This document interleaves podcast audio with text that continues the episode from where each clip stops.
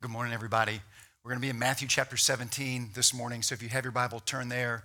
Uh, welcome everybody at the Cove campus and watching online uh, as we jump into uh, this passage this morning and, and kind of as we continue to make our way through the Gospel of Matthew. So look at verse 22 with me of Matthew chapter 17. It says, As they were gathering in Galilee, Jesus said to them, The Son of Man is about to be delivered into the hands of men and they will kill him, and he will be raised on the third day. And they were greatly distressed. And when they came to Capernaum, the collectors of the two drachma tax went up to Peter and said, Does your teacher not pay the tax? He said, Yes. And when he came into the house, Jesus spoke to him first, saying, What do you think, Simon? From, who do, from whom do kings of the earth take toll or tax? From their sons or from others? And when he said, From others, Jesus said to him, Then the sons are free. However, do not, not to give offense to them, go to the sea, cast a hook, and take the first fish that comes up. And when you open its mouth, you'll find a shekel. Take that and give it to them for me and for yourself. This passage um, is only found in Matthew's gospel. And so if you haven't um, kind of connected with this passage before or, or have missed it for some reason, like there, there's a reason. Matthew is the only one who records this interesting moment of attacks to the temple, this conversation between Jesus and Peter and this fish, this fish that is going to, you know, be a, a, a provision miracle of, of a coin. And, and in fact, another little wrinkle to this passage is it's the only miracle that we have that doesn't necessarily, you're not sure that it happened. Like it, it sounds like a miracle, but Jesus is actually talking about what he tells Peter to do, but you don't really know whether Peter went out and did it or not. You don't see here recorded in Matthew that he did cast the hook in, he did pull out a fish, the coin was there, and he paid the tax. Jesus is just telling him to do that. So there's some interesting aspects to this miracle and to this account that Jesus has here that we're looking at Matthew chapter 17.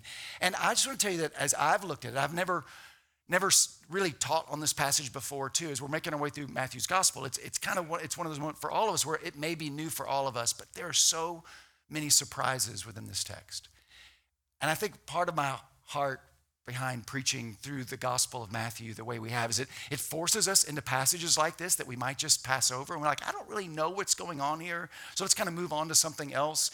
But what also happens when you see a passage like this is it, is it holds out perhaps for you this morning even a surprise.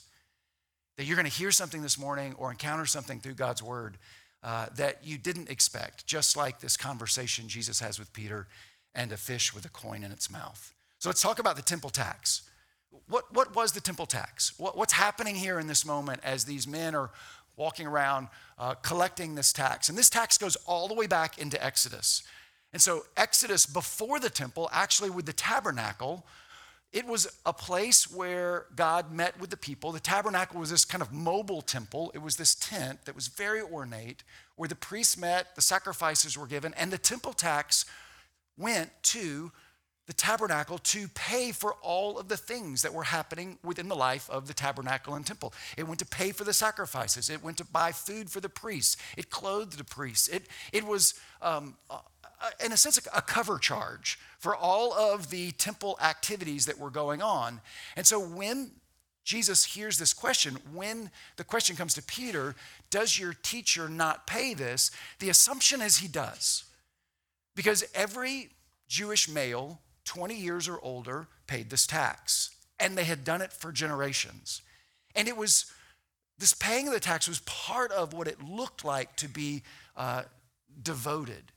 You went to Jerusalem for the pilgrimages. You went to, uh, you went to the, on Sabbath, you went to the synagogues, right? You, you paid this tax. You observed the feast. There were, this tax was part of kind of a, a collection of very pious, devoted activities that the men of Israel gave themselves to. It was a sign of godliness. And so, as these men come, ask Peter, Does your master pay the tax? Right? Peter says, Yes, but the the question is an interesting question because it could allude that Jesus has said some very interesting, interesting things about the temple up to this point. Like he said in Matthew chapter 12, verse 6, I tell you, something greater than the temple is here. So this was a, Jesus was not unknown for saying things about the temple that could have confused his loyalty to it or its prominence. In John chapter 2, records a moment where Jesus goes into the temple in Jerusalem. He turns over tables that were there for money exchange, and Jesus says, Destroy this temple in three days, and I will build it back. Well, they're like, Hey, it took us 46 years to build this temple. What are you talking about destroying the temple? Right? There was always this, this, confusion. In fact, this whole idea of Jesus destroying the temple was one of the charges that was brought against him just before the crucifixion. So it's not unusual like, to say that Jesus said some things about the temple that were curious, maybe even for some off putting. So for these men to come to Peter and say, hey, doesn't your master pay the tax? Jesus, Peter says, yes. And as he does, he goes into the house, and this is the interaction that Jesus then has with Peter. What do you think, Simon? From who do the kings take a toll or a tax? From their children or from others? And Peter thinks about it for a second. And he says, Well, the king takes a toll or a tax from others. He goes, That's right. Sons are free. But so there's no offense. Go and pay the tax.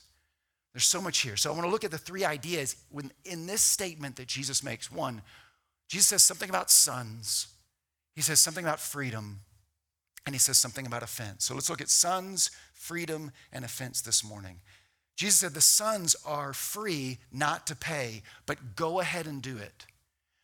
It's within, he's saying something to Peter right now. It's implied. Do you hear what he's saying? Sons are free, but go ahead and pay it. In other words, Peter, you are a son.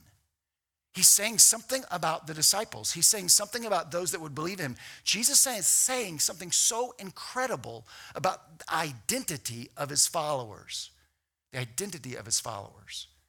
Our sense of self, our identity, it, it, it comes in a lot of ways. Sometimes we form our sense of self or identity around things that have happened to us, uh, either tragic things or even uh, great and fantastic things, kind of happen in our lives and these events we, they kind of create a story for us. They, they, they attach themselves to our lives and we know ourselves kind of based upon these things that have taken place in our life. But often our sense of identity comes in this what you do.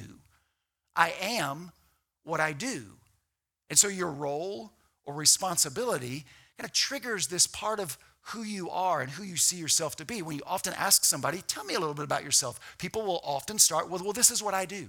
This is my occupation. This is my vocation.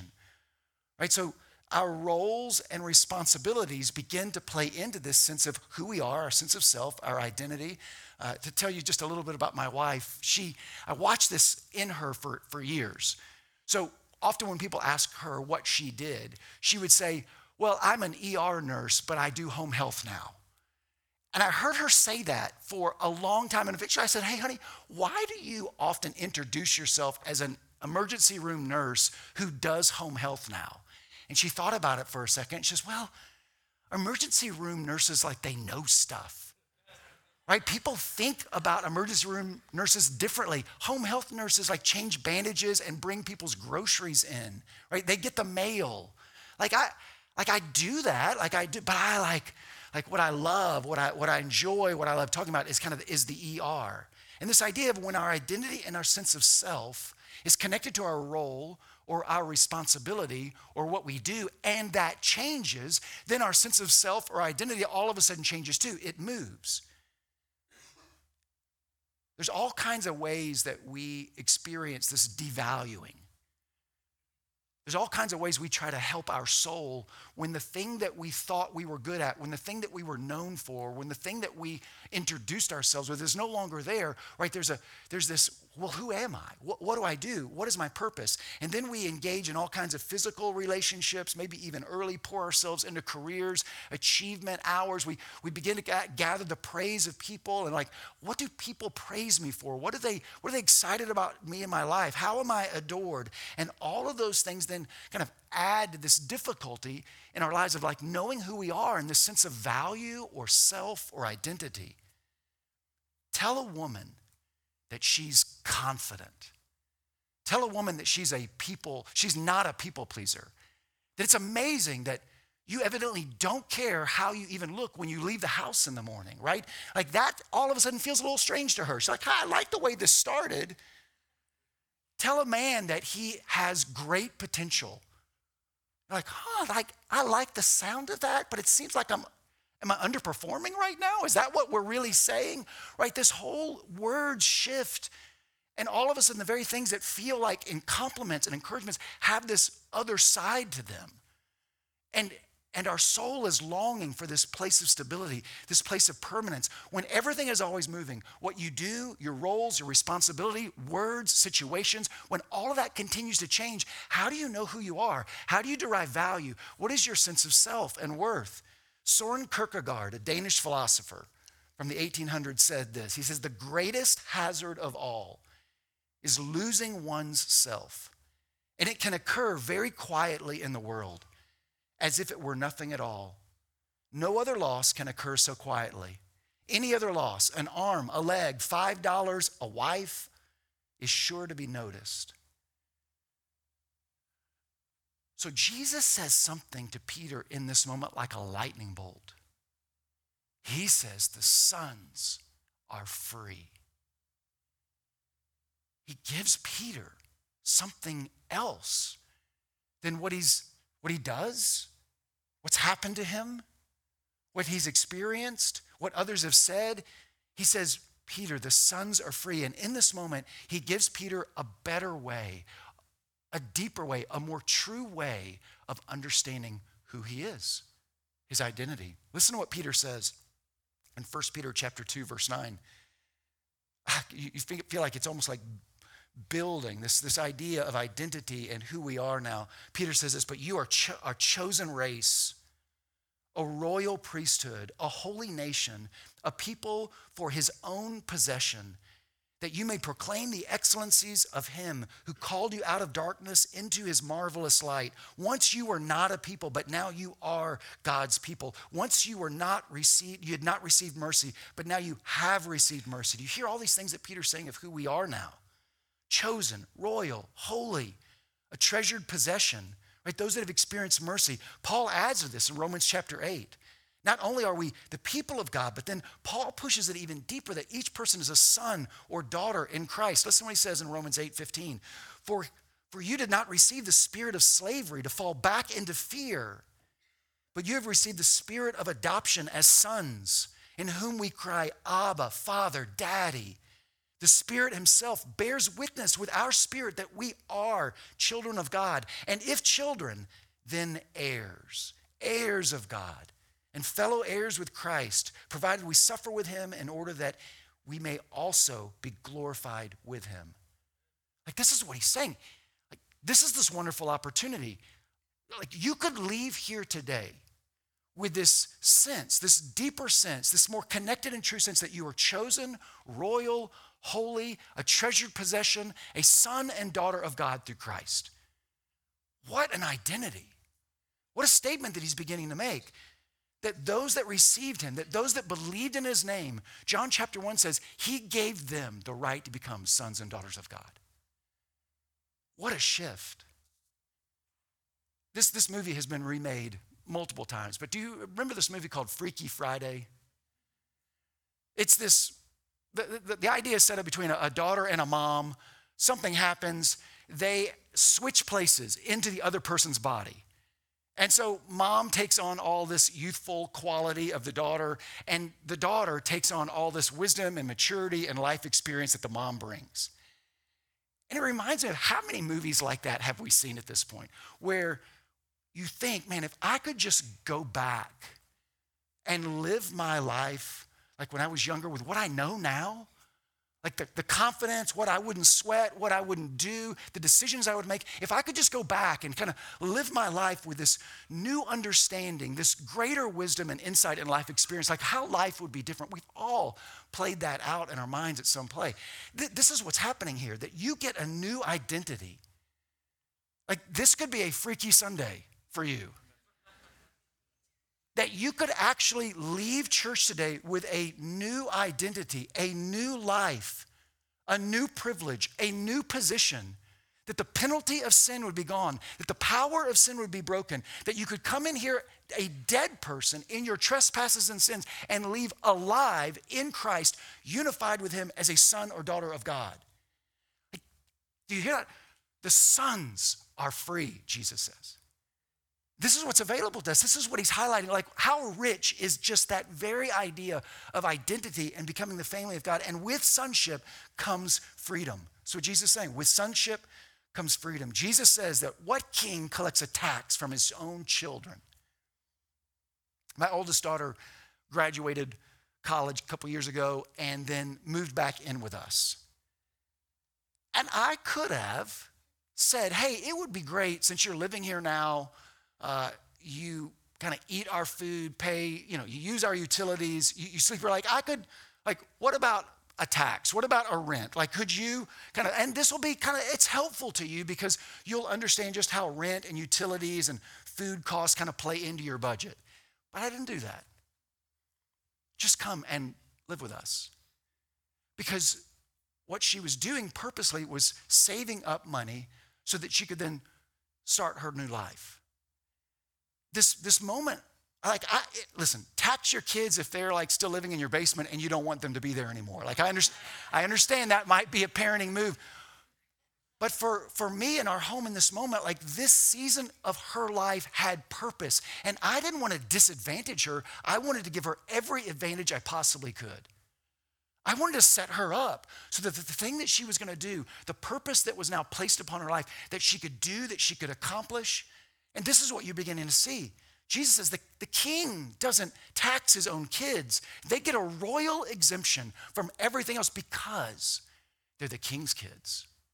Because their life is different, because their purpose is different, because what they're here to do is different than it was before. They're not typical, it's not normal.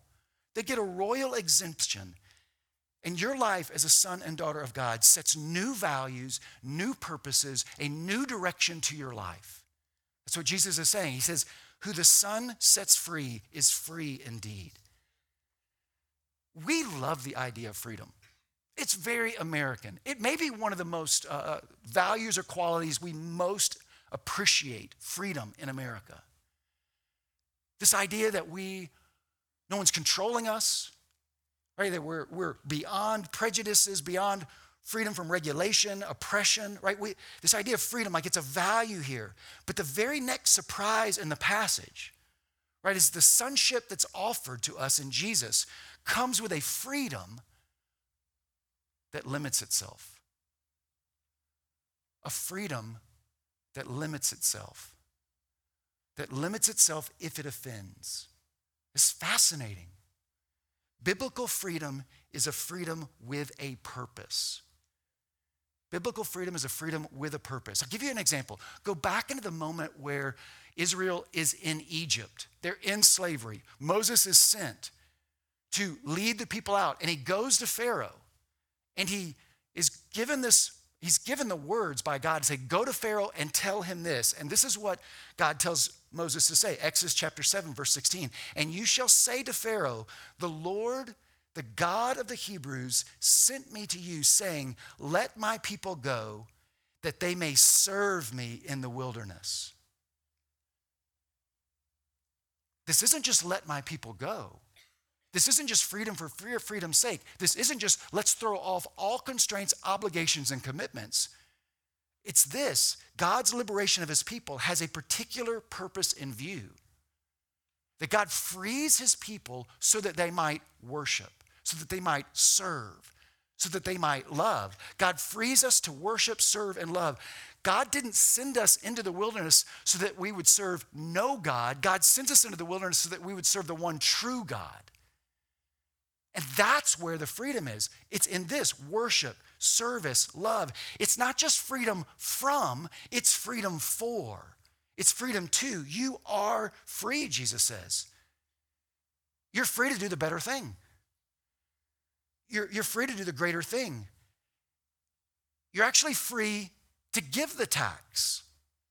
Not because you have to, because you're a son, you're a daughter, but you're free to give the tax so that you don't offend. We're not, we don't live our lives anymore in this sense of compulsion as if we have to. We do it because love compels us to. Service, worship, right? Freedom is not detachment in the Bible. Freedom is not withholding obligations because the best kind of love comes with commitment. This is a big change. I mean, listen to what Jesus is saying just in this simple statement. Jesus says, The sons are free. However, to not give offense, pay the tax. To not give offense, pay the tax. Listen to what Peter says again, 1 Peter chapter 2. For this is the will of God, that by doing good, you should put to silence the ignorance of foolish people. Live as people who are free, not using your freedom as a cover up for evil, but living as servants of God. Honor everyone, love the brotherhood, fear God, honor the emperor. Oh man, sonship, identity, power, privilege, position, purpose, all of it, freedom, no longer under the same constraints that you were, no, under, no longer under the same obligations, right? No longer, right? You're sons of the king, and yet serve, he says, honor, don't take this freedom that you've been given in Christ to then just go out and live recklessly, wantonly, to, to, to do evil things that you can just cover up and go, I'm free to do this. I'm free in Christ. That's not what he says. He says, honor everyone, love the brotherhood, fear God. You are free now not to offend. Free to not offend. Listen, Jesus could have paid the tax. He, he, he, didn't, he could be paying the tax for a lot of reasons. He could be paying the tax because at this point, he doesn't want to do this thing and appear as an agitator. Right? He's in his hometown. There's a lot of people that he knows and loves and he's grown up with. And so he may be paying the tax because he doesn't want to escalate something, appear as an agitator. He may be paying a tax right now because to not pay the tax would like, it's this isn't the Pharisees and the Sadducees. These aren't the religious leaders. These are just some guys collecting the temple tax. He didn't want to shock them. he's not wanting to create a controversy with them right now. I, he may not be paying, he, he may be paying the temple tax to avoid, right, whatever breaking of fellowship would happen. Like this tax has been paid for generations. People believe that this is a good thing, that you give the temple just a little bit so that the temple can do all the important stuff that the temple does. Right? So from generations old this tax is, Jesus doesn't want to disfellowship himself over this issue. He evidently doesn't think not paying the temple tax is the statement of faith that he needs to make right now, is the statement of loyalty that he needs to make. The temple tax wasn't that impressive for him, that there are other battles to fight, there are other hills to die on, which, which provides a fantastic question for us. What relationships are you willing to go without? What relationships are you willing to lose? That's what it's asking here. Jesus determined that paying the two drachma temple tax was not a hill to die on. What hill are you dying on that isn't about the gospel?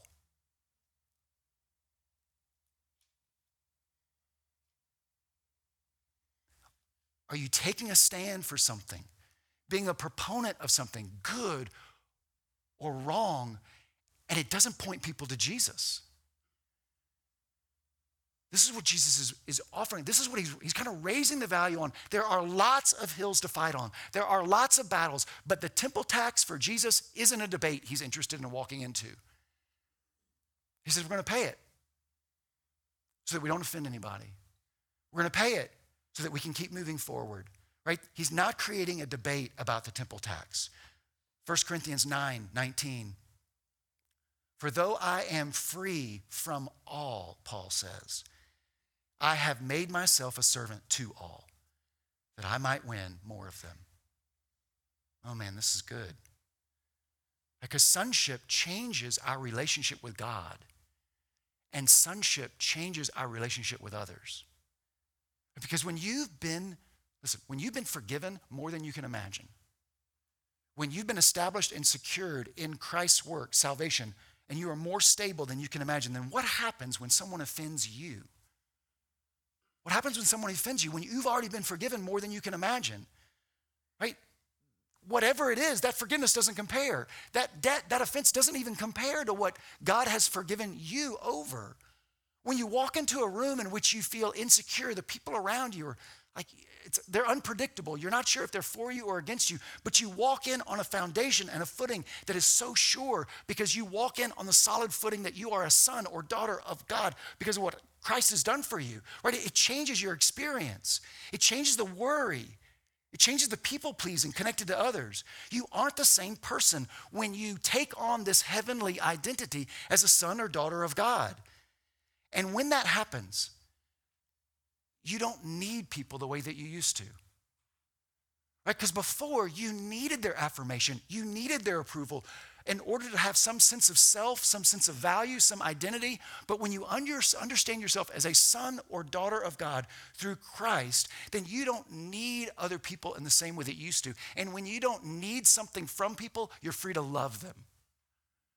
I don't have to get something from you first in order to love you. I'm free. I've been established. I have a new identity. And now I can give before I get anything. What a place that He's offering us. What you value and what you love does begin to create obligations. I mean, when all of a sudden you find yourself loving the security that you have in Christ, loving your new role and identity as a son or daughter, a member of the family of God, then what happens is you begin to care ultimately about what God cares about. You begin to care ultimately about what the Father is after as the kingdom goes forward. The kingdom moving forward becomes your hope. Jesus being pointed at becomes your goal. Sometimes we pay the temple tax so that others would know Jesus. Sometimes we don't. But the point is, what in this situation is going to allow people to best understand who Christ is? To best hear the gospel. That's what we're after does this moment in which I am free of obligation, what will give Jesus the greatest opportunity? And I think this is what helps us understand the, the miracle, right? This is what helps us understand this wild coin in a fish's mouth, this miracle of provision, because it's not your typical miracle, right? It's a coin in a fish's mouth to pay a tax. So, what is it about? Well, it's about the, the sovereignty of God. About a moment, a moment in which somebody was walking by the Sea of Galilee and dropped a coin in by accident, cast it out there, making a wish.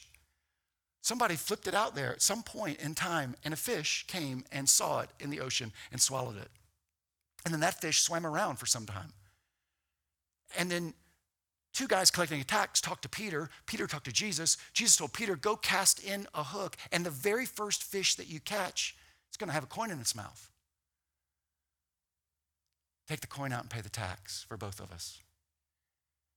This, the, the miracle is this if you are positioning your life to glorify Jesus, to see the kingdom advance, to hear God's word and obey it, God will provide for you in ways that are miraculous. God will meet the needs in your life, not the needs that you determine are needs, but the needs that God determines are needs in your life to see the gospel go forward. If you live for this, the kingdom advance, if you live for pointing people to Jesus, if you're in a situation where you have needs to be met, let's see what God's going to do.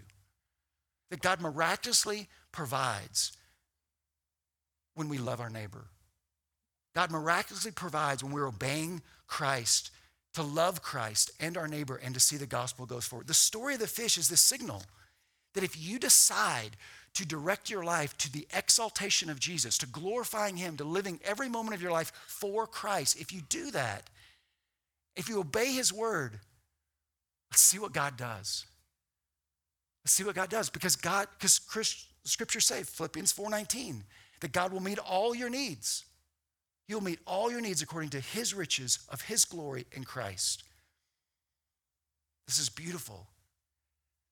How you go about living for Jesus and loving others, how you do that, God will meet needs in ways that you could not predict. how you live for God and love others. Listen, I don't, I don't have a new, a new rule for you on, on what to do in each situation, but we have Christ. We have his hope. And, and we have his sacrifice that we have that guides us, that informs us. And this is why I think Matthew included this unique miracle to his gospel right after Jesus talked about his death. Right, just before this, verse 22, Jesus said to them, The Son of Man is about to be delivered over into the hands of men, and they will kill him, and he will be raised on the third day. This is connected to the temple tax. Let me show you Exodus chapter 30. Go way back into the story. Here it is Exodus 30. Listen for it. Verse 15 The rich shall not give more, the poor shall not give less. Then the half shekel, when you give to the Lord's offering to make atonement for your lives. You shall take the atonement money from the people of Israel and shall give it for the service of the tent of meeting, that it may bring the people of Israel to remembrance before the Lord so as to make atonement for your lives. Are they doing? What does the temple tax represent? It's this work that happens at the temple where our lives and God's lives are atoned for, where what was separated, what were two, are now one, at one, atoned for, where the sacrifices happen, where sins are covered, where forgiveness goes out. That's what the temple tax was to be a reminder of constantly. That's what it was funding, was this center of Israel's hope that the temple was the place where God would meet with his people, the place where God would forgive people. And Jesus comes along and says, I am the temple. I am the better temple. And I'm paying the temple tax for you. I will be the ransom. I will be it for the rich and I will be it for the poor. And I will give you something that no longer, Peter, the way in which you used to live, the, the obligations and constraints that you used to be under, they're going to be different now. You're free. You're a son.